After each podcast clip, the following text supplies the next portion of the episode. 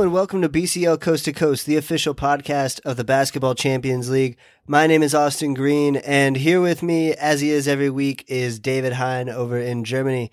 Dave, how are you doing? Hope you're staying safe over there. Yes, uh, doing my part. Uh, going out of the house very, very rarely and uh, doing a proper social distancing.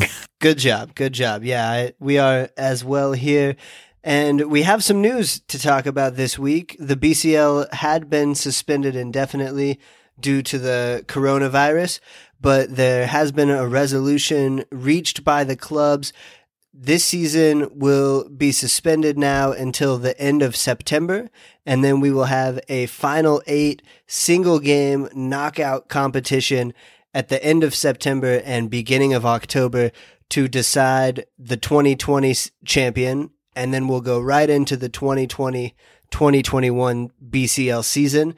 And then the two round of 16 series that had not been decided yet, those two series will be featured as play-in games to the final eight tournament. So that's Dijon versus Nizhny and Tenerife versus Ostend. Those games will happen to get the final two participants, and then we'll have the final eight uh, September 30th through October 4th. Dave, what what did you think about the BCL's decision to finish out the season this way with the final eight? I think in general it was a good decision. Um, I'm I'm happy that I'm happy that we will have a 2019 2020 season champion. Uh, I'm also happy that the two unfinished series uh, will be finished as well. Uh, I, I, I, you know, there was talk about how to deal with that you know, do you go, uh, uh, you know, as if it was a two leg thing and you really can't do that? I don't even have to top, off the top of my head who would have gone through in those, uh, if that had been the case, but you really can't do that. Um, and so I'm, I'm happy that they resolved that, which totally makes sense as a play in game. Um, and also right, you know, right before, a, fi- a final eight, uh, and also that it's uh, will be relatively close to the start of a normal season, uh, the 2020-21 season.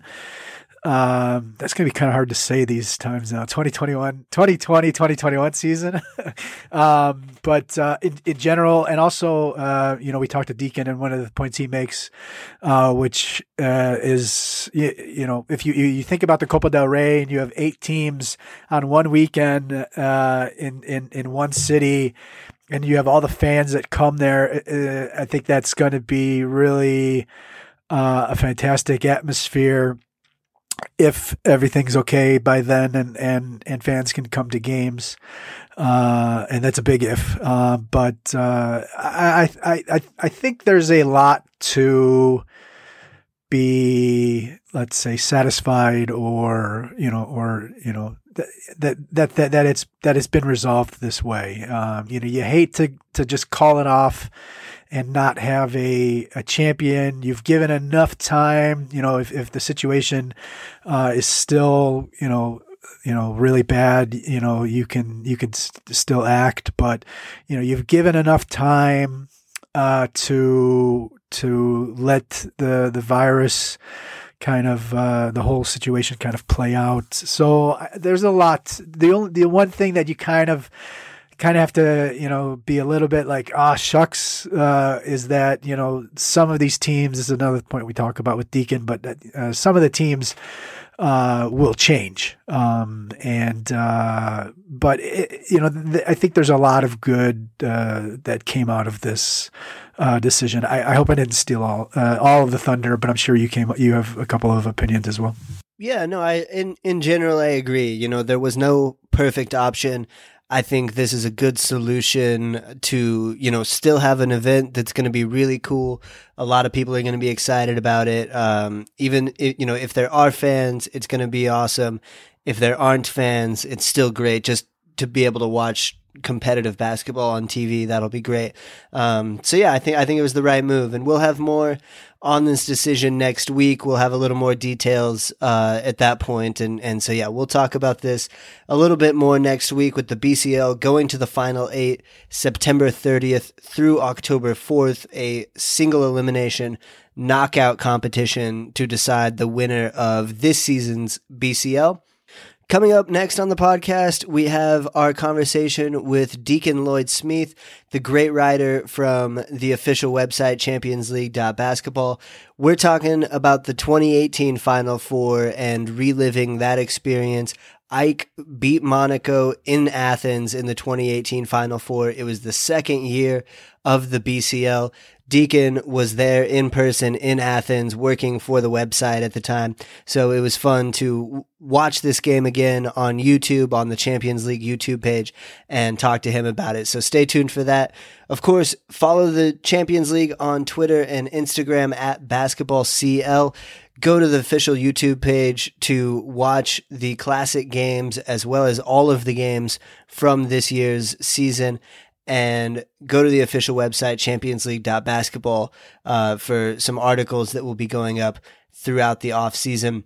All right, coming up next, we have our conversation with Diccon Lloyd-Smeath about AEK beating Monaco in the 2018 final. Right, that's exactly it. That's what they did so well in the first quarter against Murcia. All right, so on the show this week, we have Diccon Lloyd-Smeath from the BCL. Uh, you've read plenty of his stuff. Uh, Diccon, uh, welcome back to the show. Dave, good to good to hear from you. Thank thanks for having me on. Um, so, I guess I guess let's first start off with, with the actual news that we do have um, with uh, with the BCL, with uh, their decision to um, have the final eight uh, in late September. Uh, of course, with the winners of the Tenerife Ostend, uh, Ostend and Dijon uh, Nizhny Novgorod um, of those playoffs as the final two eight teams in a uh, as yet undetermined location.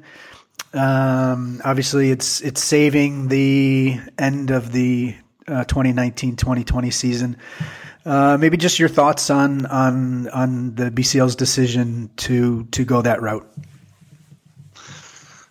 Well, I think my first thought is that by the time we get to September, everybody's going to be hanging for some live basketball and for, for some live sport. So it's something to um to look forward to. So when you look at what the event will be, if you you know the previous BCL Final Fours have all been incredible as events, and um if you look at what a Final Four, but with eight teams, um, eight different sets of fans, assuming that they're going to be safe to be there um, in one city. It's going to be um, it's going to be one big party, really, and it's going to be an incredible event to look forward to. Um, and starting the season that way, eventually, essentially, it's, it's like a it's a, a finish and a, and a start at the same time, which will be interesting to see how teams attack it. Um, and the, the, last thing that makes that, that jumps out to me is the incentive for the those teams and the reward for those teams for making it to the the the quarterfinals this time is that they could potentially start their season with that prize money, and that could make a big difference to their season 2021. Yeah, we'll we'll actually come back to the 1920 season um, uh, in a little bit. One of the reasons that we wanted to also have you on was because, uh, just like Jeff Taylor last week, um, the where we talked about the inaugural BCL season the BCL uh, on on their YouTube channel has has uh, released uh, re-released uh, um, edited with no with no breaks. Have to have to really actually kind of uh, enjoy that. Um, the classic games, uh, looking at the 2017-18 Final Four, which took place in Athens, which AEK won.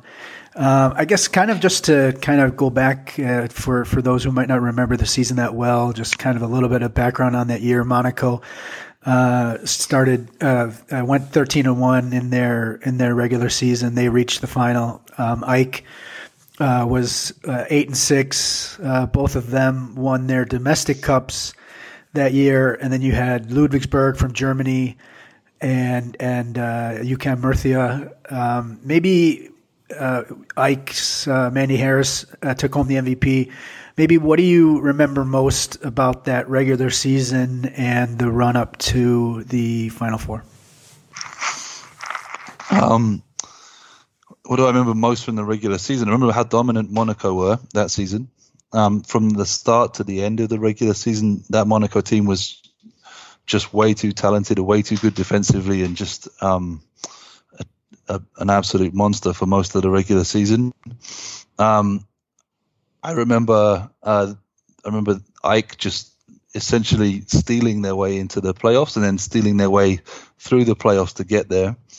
And it, at no point in the season did AEK look like a champion until the final, and that was the that was my biggest memory of that team is that they had talent and adding Kevin Punter made a huge difference for them, and Delroy James also was a huge difference for them. But they they didn't look like the the team that was going to win it until the, the, the very final. Even the semi final against Murcia, they they they were shaky.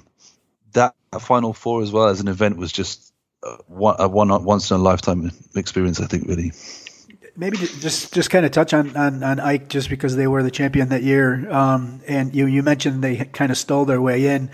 You know they needed a whatever it was last five eight second uh, three pointer from from Sakota uh, to to beat uh, Bayreuth to get into a four way tie um, uh, on the final game day of the regular season to to get to the to get into the playoffs and then you had uh, Punter's, you know, pretty much miracle three um, to beat Nymburk uh, 181. Banked it.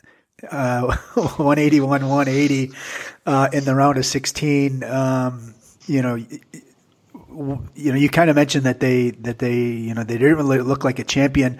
Um, did you think that this was a team that that that uh, if if everything kind of fell right, that they could, uh, you know, now now they're also starting to get, you know, have Lady Luck on their side as well. Honestly, um, I no, I remember asking Kevin Punter about that that three, and he and he said he called bank, and he said he was um fully committed to it. Um, I think that t- as a team, they they probably believed that they were they were timing it right. I don't don't know how many people can honestly say hand on heart they were looking at AEK and saying that they were going to win it.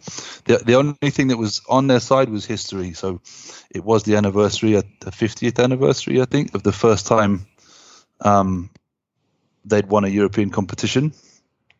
Um, and there was the momentum of that. But in terms of if you actually analyze the way the team was playing, especially with the with the miracles to get through, and then Nymburk in the playoffs as well, I, I, don't think anybody really thought this is a team that is is building to being a champion. But the the way they performed in the final was absolutely the, the performance of a champion. Yeah, Diccon. So going into the final four, do you remember uh, who you thought the favorite was, and which two teams? you expected to meet in the final? Uh, you, you know, you mentioned Monaco was dominant during the regular season. Uh, did you expect them to maybe win it all?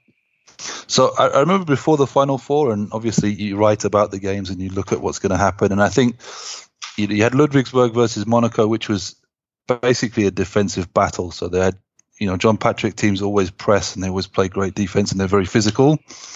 Um, and Monaco was was also like a very powerful defensive team.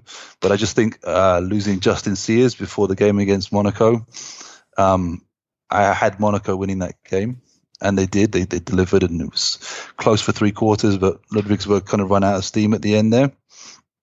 Um, and AEK versus Murcia, I, I had I thought AEK home court would get to the final. Um, and up until the day before the final, I was expecting Monaco to win it and then it just you you could just feel it in the in the city. You could feel it in the arena and amongst the fans. Is that suddenly AEK was just expecting to win it, and I think also, you know, when you when you're at the final four and you're covering these events and you have the, the privilege of seeing the teams preparing and you, you can watch a little bit of some of the practices and you can see the the way that the, the teams are carrying themselves. I remember looking at Monaco and they were the most laid back team I've ever seen. They were just super relaxed you know the practice environments were, uh, you know, as you would expect, walking pace, but everybody was so laid back and AEK just had a, a, a, slightly different look in their eye, a little bit more focus, and a little bit more expectation that they were going to get it done. Nice, yeah. And you mentioned kind of feeling it in the air a little bit. Uh, let's talk about the atmosphere there in Athens. So I've I've been to that arena for an AEK game in the BCL uh, last year. I was at the round of 16 game against PAOK when they clinched it, and that was amazing. And then this obviously would be a next level situation, being a, a championship game, a final four environment. Uh, Jeff on the broadcast, he described it as a deafening roar during the opening tip. And then that first possession, you have the Mike Green pick and roll bounce pass to Vince Hunter for that huge dunk, and the crowd just absolutely explodes. Uh, what what do you remember just kind of in that moment? What was it like being there for that? I mean, the first thing I remember is the weather. So before that, before the final, the weather was awful, and um, and it was it, it was almost like a theatrical moment. You know, the the, the storm brewing, and then um, the fans just started piling into the arena.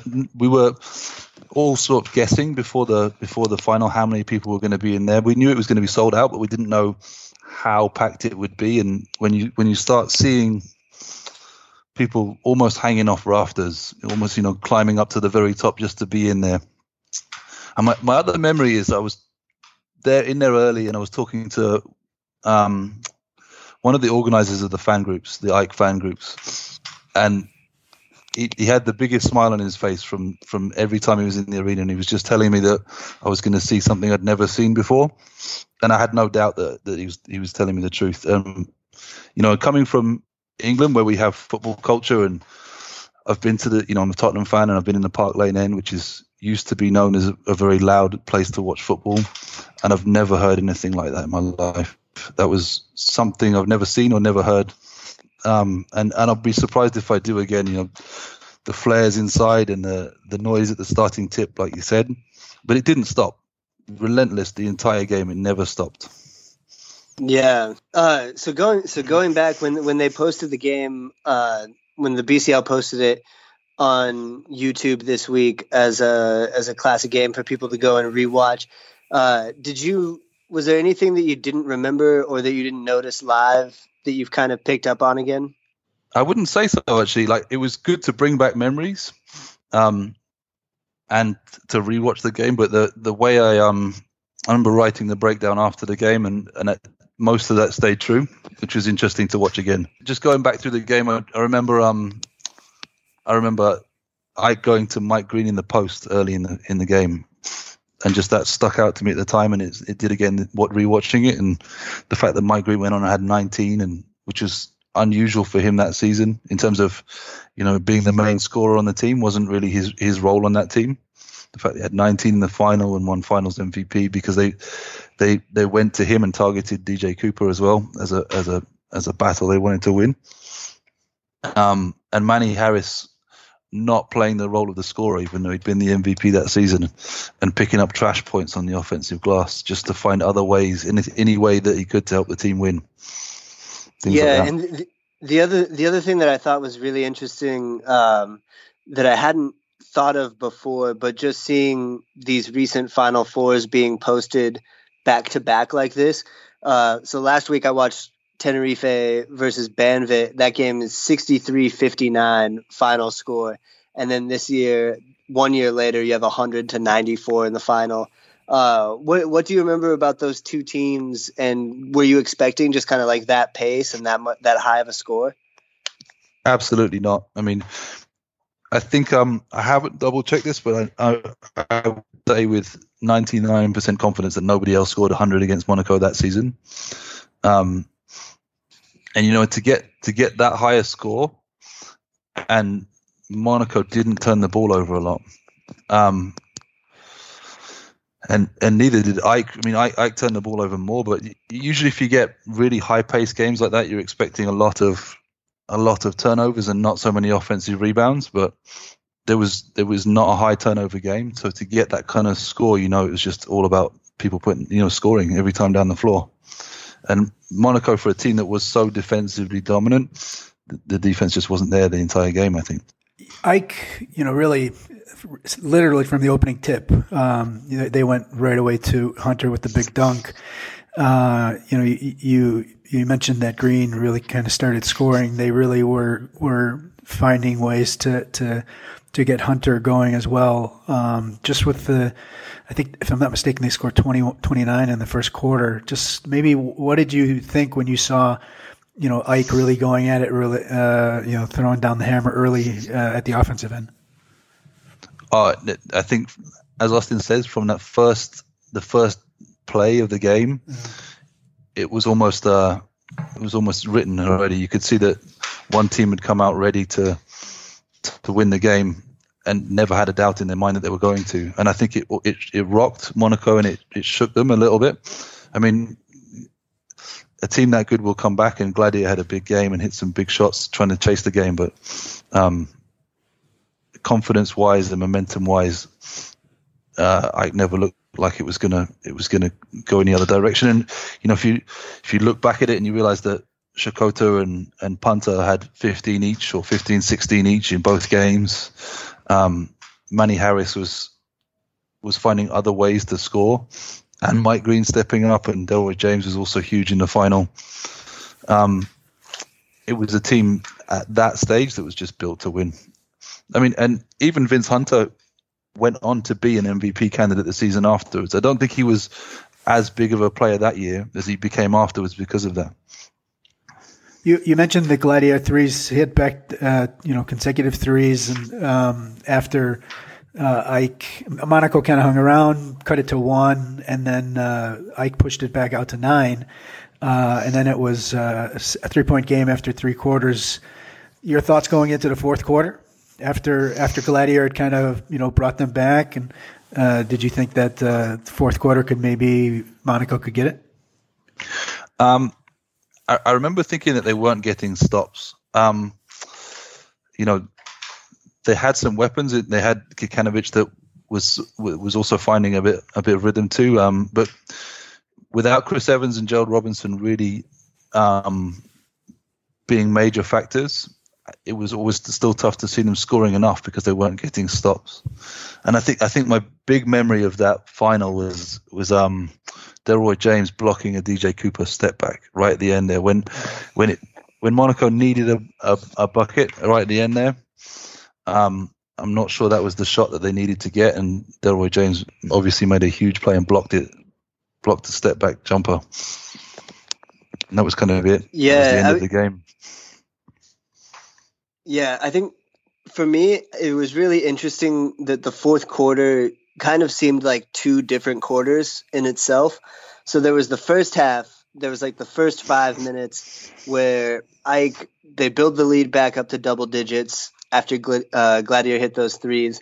And then I think you see kind of like the legend of Kevin Punter coming through a little bit where he hit that four point play with that corner three, and then he hit another three after that and I that really felt like a big kind of a rival moment for him, especially after he hit big shots earlier in the season, and then uh, and and it had 16 in the semis, like you said. It kind of felt like, oh, okay, like this guy is is you know this is what he does. Um, and then Hunter had those two huge blocks, and Sakota was hitting some shots, and it looked like AEK were in control. And then they just had like such an epic and weird meltdown that like what did what did uh what were you thinking? So there was a so Gladyr hit a three around like the five minute mark to cut it down to nine. And then with a little over a minute left cooper made a three to cut the lead from 96 to 90 and the security came down to the court and stood on the baseline like right on the court. Uh, what what did you think about that scene like in the moment where you know there's still a minute left six point game, Monaco maybe have a miracle in them, and then you have the security standing down there. Well, I mean, the story behind the security. So I remember that conversation going into the final as well. Was that there'd been this big conversation, and um, I can't remember who it was, but so, there had been an agreement. Apparently, they, they'd made an agreement with the AEK fans, the AEK fan groups, that they would not storm the court after the game. So if if AEK won the game, the, the ceremony would be allowed to happen and the AEK fans would not storm the court. And that's why the security were there because they were allegedly or supposedly there to stop the guys coming on the court when AEK won it. Um, now, I I think realistically, in everyone's heart of heart, everyone knew that wasn't going to happen. Um, and when they did win, and you know, obviously you can see the the AEK fans on the court and the images that you get as a result of that were incredible. It was um, you know, being down courtside and being there and just watching fans everywhere. It from a operational point of view and trying to organize the the actual trophy ceremony, it must have been a nightmare. But at the same time, everybody's walking about with a big smile on their face because it's, you know, it's it, it seems that the like you said, the images you're going to remember probably as long as you cover basketball. And and then I guess we could call it the final minute uh, WTF moments. um, you you had Robinson deflect the inbounds pass off Green for the AEK turnover with 54 seconds left, and then Harris um, is stripped on the inbounds pass, and it goes to Gladyr who puts it in. Uh, and then the ball goes off Green's leg on the next inbounds, and uh, and then you know then there was the the the the James block on the Cooper three, and then you had the inbounds pass where Robinson throws it to Cooper, who, who can't really collect it right away, and and uh, and Robinson saves it from going out of bounds, but it goes to James, and and then you have really the absolute boneheaded uh, uh, Mike Green foul on Cooper taking the corner three Yes. with uh, Yes, 5.8 that, yeah. seconds left with nine uh, up five. Um, and then and then Cooper goes and misses. He all misses all three, but the first two definitely uh, was trying to make the third one. He, you know, obviously tried to. Uh, he missed on purpose to try to Yeah, uh, to try to get the ball back. Um, just you know, so much, and then you you also had all the reviews as well. You had the re- the, the the the the referees going over to to make sure that they got the calls right. You know who uh, you know who you know who who'd the ball go off of. You know whose ball was it. Just take us back through, through that, you know, that amazing, it just totally crazy final minute. I just think it was part of the, the, the mood of the game, really. Uh, You know, I these things happen in finals, especially as you get down to the end. And, and I guess Monaco had their chances, or they had they had you, you can say they had the opportunities to to to find a way back into the game. But I think there was probably an even number of mistakes on both sides, and I think it's just uh it's probably I, can only imagine as a player what it's like to focus and make the right decision in, in an environment like that.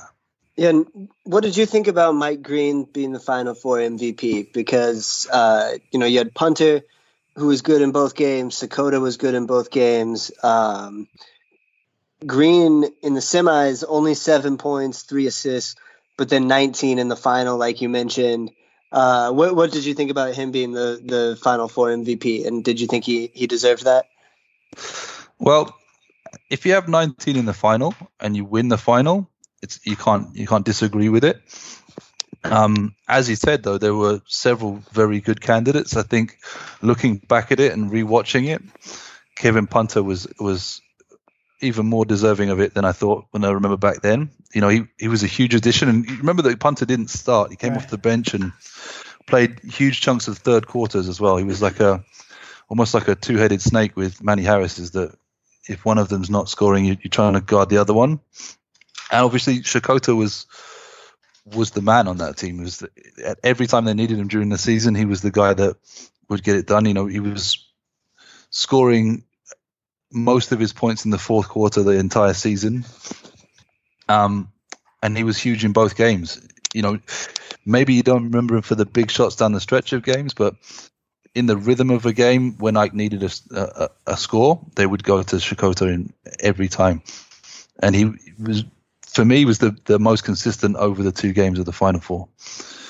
But Yeah, as you say, I- as you say, you, you can't really. It's hard to argue with Mike Green because he, he has 19 in the final. But over the two Yeah. games, I'd say Sakota is the more consistent. Yeah, I, I think that's fair. And then the, the other thing with Sakota is uh, just his connection with that fan base. It seemed like whenever he hit a shot, it almost, you know, it just felt more valuable because of how crazy the crowd would go. Um, like I, I remember a three pointer he hit in the fourth quarter that like the roof came off the place. Exactly, exactly. Was, he was the talisman, so then that's what that's what your talisman needs to do in those big games is to hit the shots at the right time to to control the the flow of the game or the rhythm of the game, and he always came up with those shots. Yeah. So one one one thing that I thought was really interesting watching this again now was uh, Jeff on the broadcast at the very beginning. He mentions that AEK are the Cinderella, and it's really funny to think of AEK as the Cinderella because nowadays, you know, they're winning trophies left and right. Uh, they went to the BCL quarterfinals last year and almost made it if, and they would have made it if Tyrese Rice didn't hit some incredibly clutch shots and they seem to have just kind of flipped the narrative on themselves as a club. You know, now this is this is a place where you can go and you can win titles. Uh, what, what do you think this victory just kind of did for for AEK as a club? Yeah, I, I totally agree with you. They've, they've been built off the back of it almost. They, they've, you know, domestically as well. They're winning Greek Cups and they're reaching the finals of Greek Cups regularly, and they're they're always you know, every year you're going to pick out AEK as a team that has the budget and has the players and the recruitment to um to be around the BCL Final Four, certainly later stages of the BCL. And the same in Greece. You know, they're going to be top three there or thereabouts every season, top two, top three every season. As and if you know the season before the fight, the final, they weren't a consistent team, and they had several coaching changes and weren't quite there, and went out early in the playoffs, and didn't look like a team that were going to were going to be this kind of this kind of club. In fact, and then, as you say, as a result of winning that, they've gone on to be a team that that players will be looking at and saying, "If I go there, I, I win silverware." Let, us kind of bring it back to the season to kind of uh, kind of draw to a close. Uh, um, obviously, we had Howard Sant-Roos, who was so dominant, uh, brilliant this year uh, before he left for CSK. You know, kind of um, you know probably one of the leading candidates for the MVP. Um, also had a co- coaching change, which I, I, think that some people might not actually realize. You know, going in from last season to this season, um, and and it's a team that also has has, has really changed the face, uh, its face uh, during the season. You know, you had the Langford injury. You know, we've we've talked about it on the podcast a couple of times already. Uh, you bring in Zisis, you know, uh, and a couple other guys. Um, you know, just to kind of stay on AEK this year because obviously they they will be playing in the uh, in the final eight um, with the the new coach coming in from from last year last couple of years he was at at, at PAOK um, and and then uh, you know seeing a, a, team very reliant on Sant-Roos um, not necessarily always scoring but you know does you know does so many things and was playing 40 minutes a game and you know losing Langford that period bringing in the new parts what what have you thought about uh, this season for for AEK well, I mean, the first thing to say is that I was excited by the coaching change because for PAOK, Papatheodorou um, had them playing really nice basketball before he before the move across. Um, so, you know, he, he, what what he came with him was a was a, a coach that I think was highly rated for a reason, or certainly by me. I don't know, you know, and um, and the team that they, they the way they started the season with with Sant-Roos and with Langford was a really fun team to watch.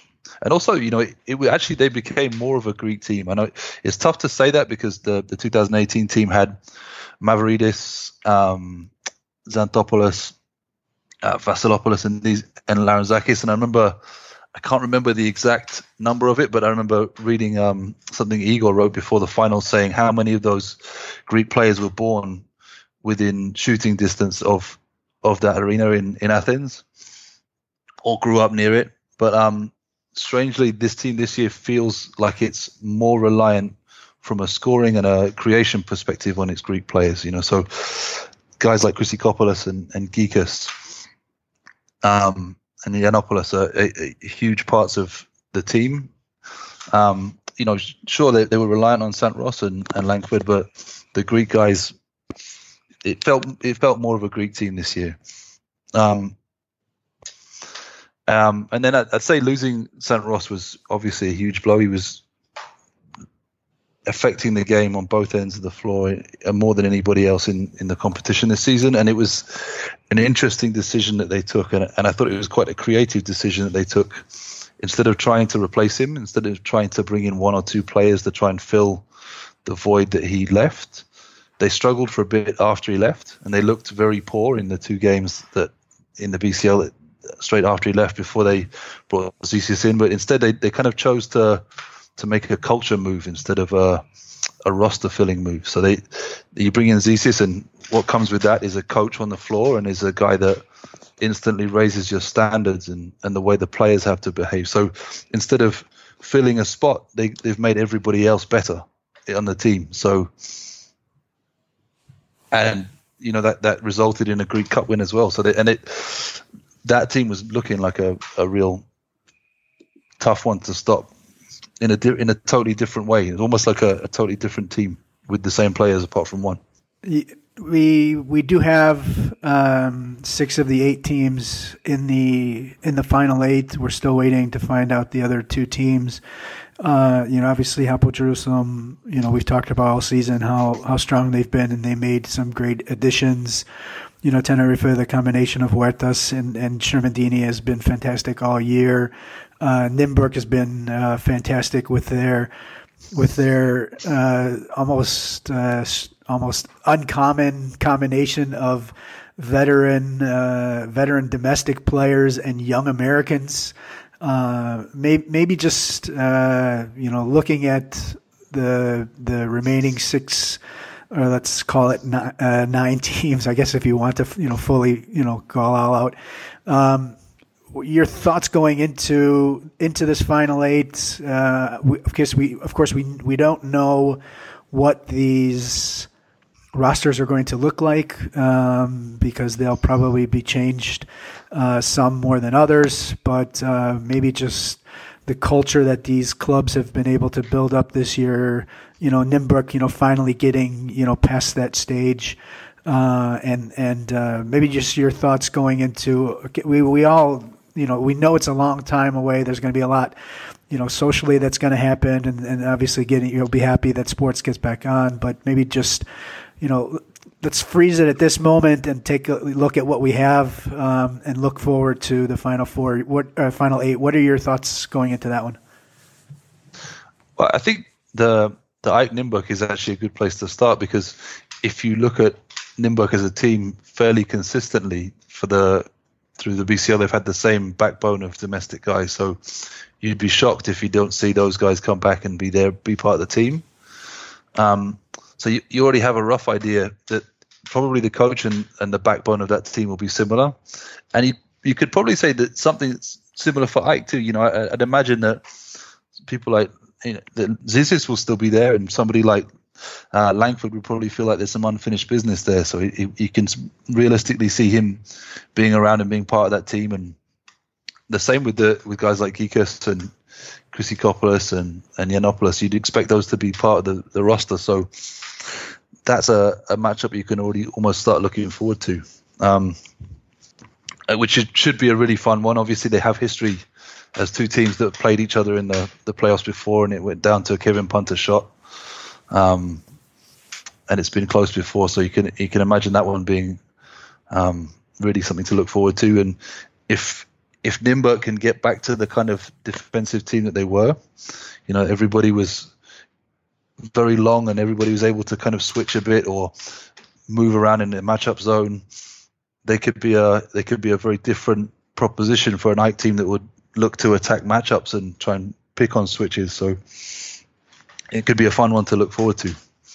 Um, I remember the start of the season, Dave. Just to give you some credit on this one, you you picked out Hankins as um as a guy that was going to have a big season. Um, and he and he certainly did actually. So actually, how did you know that that was that he was going to play that well this year? Um, it, I had no idea. Just I looked at I looked at his, his skill set, and uh, you know you don't see many big guys um, that uh, that can move around uh, and run the floor like that. You just don't see very many uh, like that, you know. And and uh, I, I, mean, I, I, I didn't follow him at all. Obviously, you know, super small school, um, D two or whatever, even smaller, and then, and then went to Xavier, I think. But uh, yeah, yeah, just just the feeling of that type of guy, you know, high energy guy, um, you know, all, you know, any guy who, who and who appreciates and, and, and values playing defense. Yeah, I think Dave really liked the fact that wasn't he National uh, Player of the Year for Division Two? Yeah, yeah, yeah. So those those guys who come from Division Two, Emmanuel Terry is another one who when they when they win player of the year, you know that they're super talented guys, but also they come in with a big chip on their shoulder because they didn't go to a big college or you know come out of a major program like that. So I think I think that's kind of why Dave keyed in on Hankins early. Also, that was definitely part of it. Well, it was a good call because he definitely has played the season with a chip on his shoulder. I, th- I think he's also been a very good culture fit for a team like Nymburk. So if you if you going into a club that has that backbone of domestic players. Maybe if you go in and try and be too alpha and too dominant, maybe it doesn't fit. But Hankins looks like away from the floor, he's a very laid back, sort of fun loving kind of person. So he seems to culturally fit with that group very well as well. Yeah, and obviously we don't, you know, we won't know what these teams look like completely. Uh, but would you, who who did you kind of have as the favorite before the season got suspended when it did? Uh, was it were you thinking Tenerife or maybe their loss to Ostend scared you a little bit? Where, where were you at? You know, as of three and a half weeks ago when everything seemed somewhat normal. Um, I was probably the same as just about everybody else in saying probably Jerusalem had to be favourites. Um, the team was, you know, Jerusalem is a was a is a um, a juggernaut really. So that depending on draw and depending on how they how the route to the final or the final four would go, but they were looking like a real force. Um, Tenerife every year, and especially with Aaron White and the way the team, you know, they rebuilt and put 12 new players in a roster and looked like they'd known each other their whole life after 10 minutes. Um, so they you you can't write off a team like that. But then they also had a tough draw, you know, the next round. Zaragoza also looking like a very good team, but I, th- I think realistically, Jerusalem were probably the favourites. All right. Well, um, we we still have plenty of time to wait until uh, until we come back together again and uh, talk about the final eight. Um, maybe just uh, Diccon, if there's anything that you have uh, left in the pipeline, writing wise, uh, maybe just uh, maybe some of your favorite pieces this season for those who uh, want to try to uh, to uh, they're they're able to watch the classic games, but who who might want to read some some nice long pieces. Uh, maybe what were some of your favorites this season to kind of close, kind of pimp some of your stuff. Well, I think to to finish the season, what I'm working on at the moment is is um almost throwing some credit towards teams like Jerusalem and Nymburk because it, Jerusalem had the the best offensive season in the regular season that we've ever had in terms of efficiency on the offensive end and offensive rating. So I'm gonna I'm gonna work on a breakdown of that. Um, if you if you do access social media, there's been um the the the two there's been a there's been two assistant coaches, Liam Flynn and, and obviously Ryan Panone last season, both putting out some great content about the way they've played this year. So I think I'd like to turn that into a an article to give that team some credit, and and the same for the same for Nymburk in the way they were on the defensive end. Um, so I'm gonna I'm gonna keep producing content about those guys in the in the next month. Um, favorite story of the season, um, I think it's probably still the interview with um with Pedro Calles and Rasta. That were, that was probably my my feel good team of the season as well. The way they played and the the type of team they are that you seem to get in the BCL, which is one of those low budget um, overachieving teams that that find ways to compete by being creative with their recruitment and the way they the way they play. So that was the, that was probably my favorite story of the season. That from from my own perspective, that you know, there's been a lot of great stuff on the on the um the the story you wrote about the the Cuban players was also a lot of fun, Dave. Cheers, thanks. um, all right, uh, Diccon Lloyd-Smeath, thanks for um, thanks for coming on. Thanks for sharing uh, your thoughts. I hope, uh, and I imagine it probably was. I hope that you also did enjoy, you know, rewatching those games and and, and kind of having some of those uh, really uh, fond memories uh, pop back in, the flashes, and and you know maybe you know the the little deafening sound that had you know kind of gotten you you'd, you had received you had gotten your, your full hearing back, and then you remembered remembered what it was like back then. So thanks for and reliving some of that uh, really exciting Final Four with us. Absolutely. You know, it's funny when the, the hairs stand on the back of your neck for the second time and you're sat in your living room, you know. Excellent. Okay, thanks a lot, and uh, yeah, stay safe and uh, enjoy uh, enjoy. I don't know whatever sports we can find. You too. You too. And thanks, thanks, Dave. Thanks, Austin.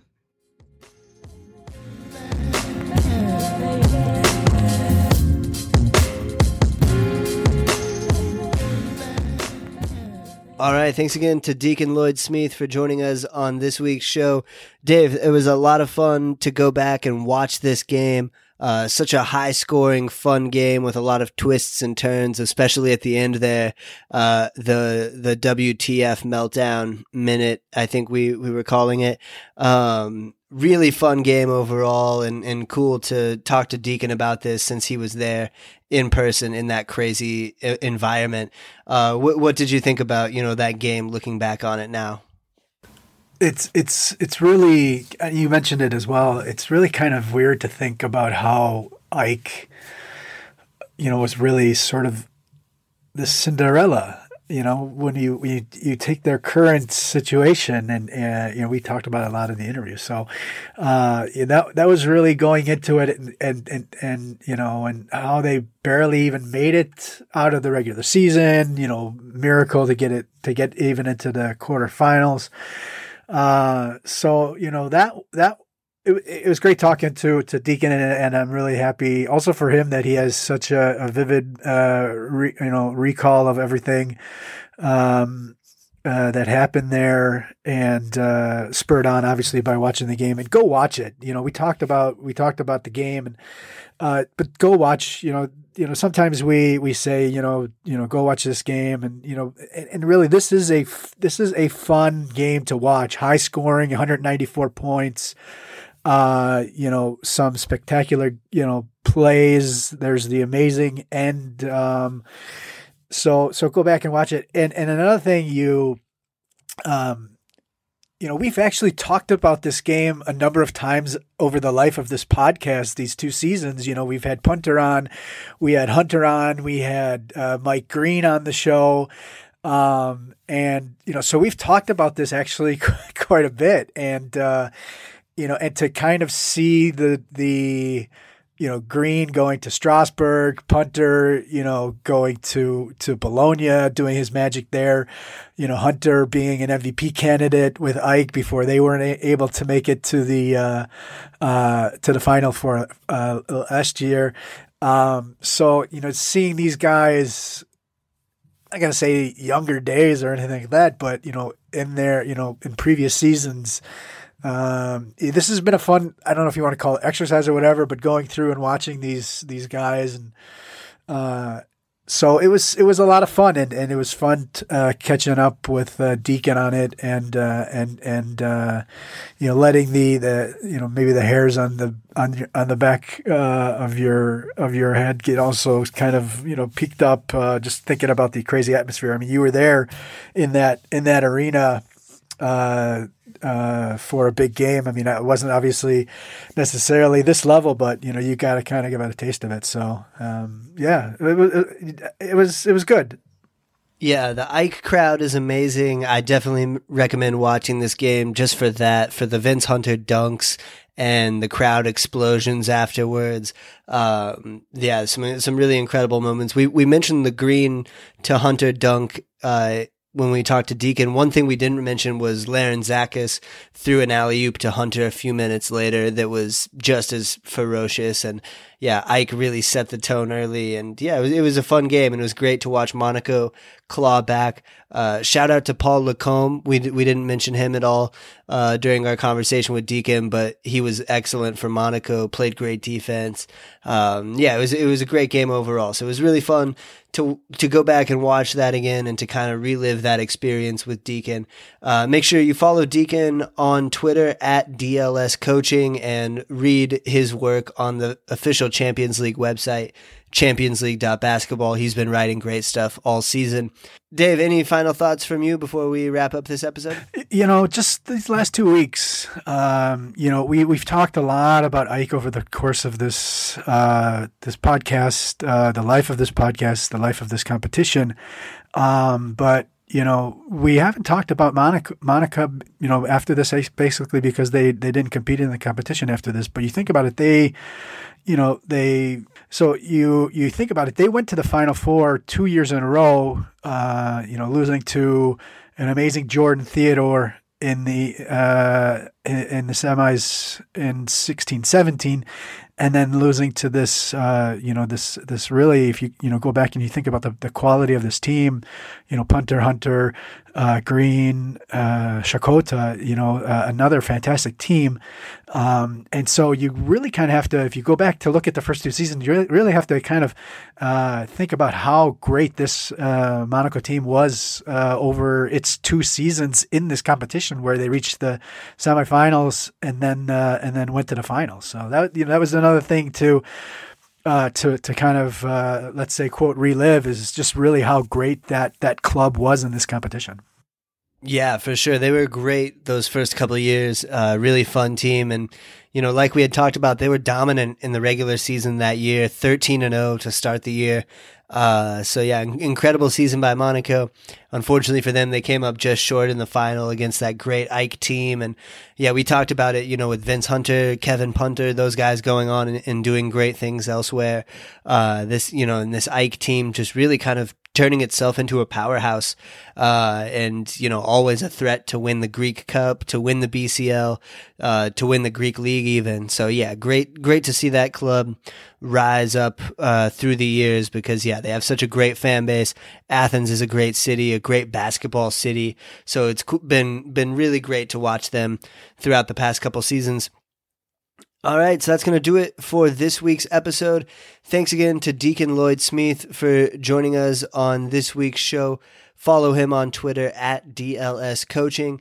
We'll have another episode for you guys next week with a few more details on the final eight, which will be coming in September. Until then, have a good, safe week. For Dave Hein over in Germany, my name is Austin Green, and this has been BCL Coast to Coast.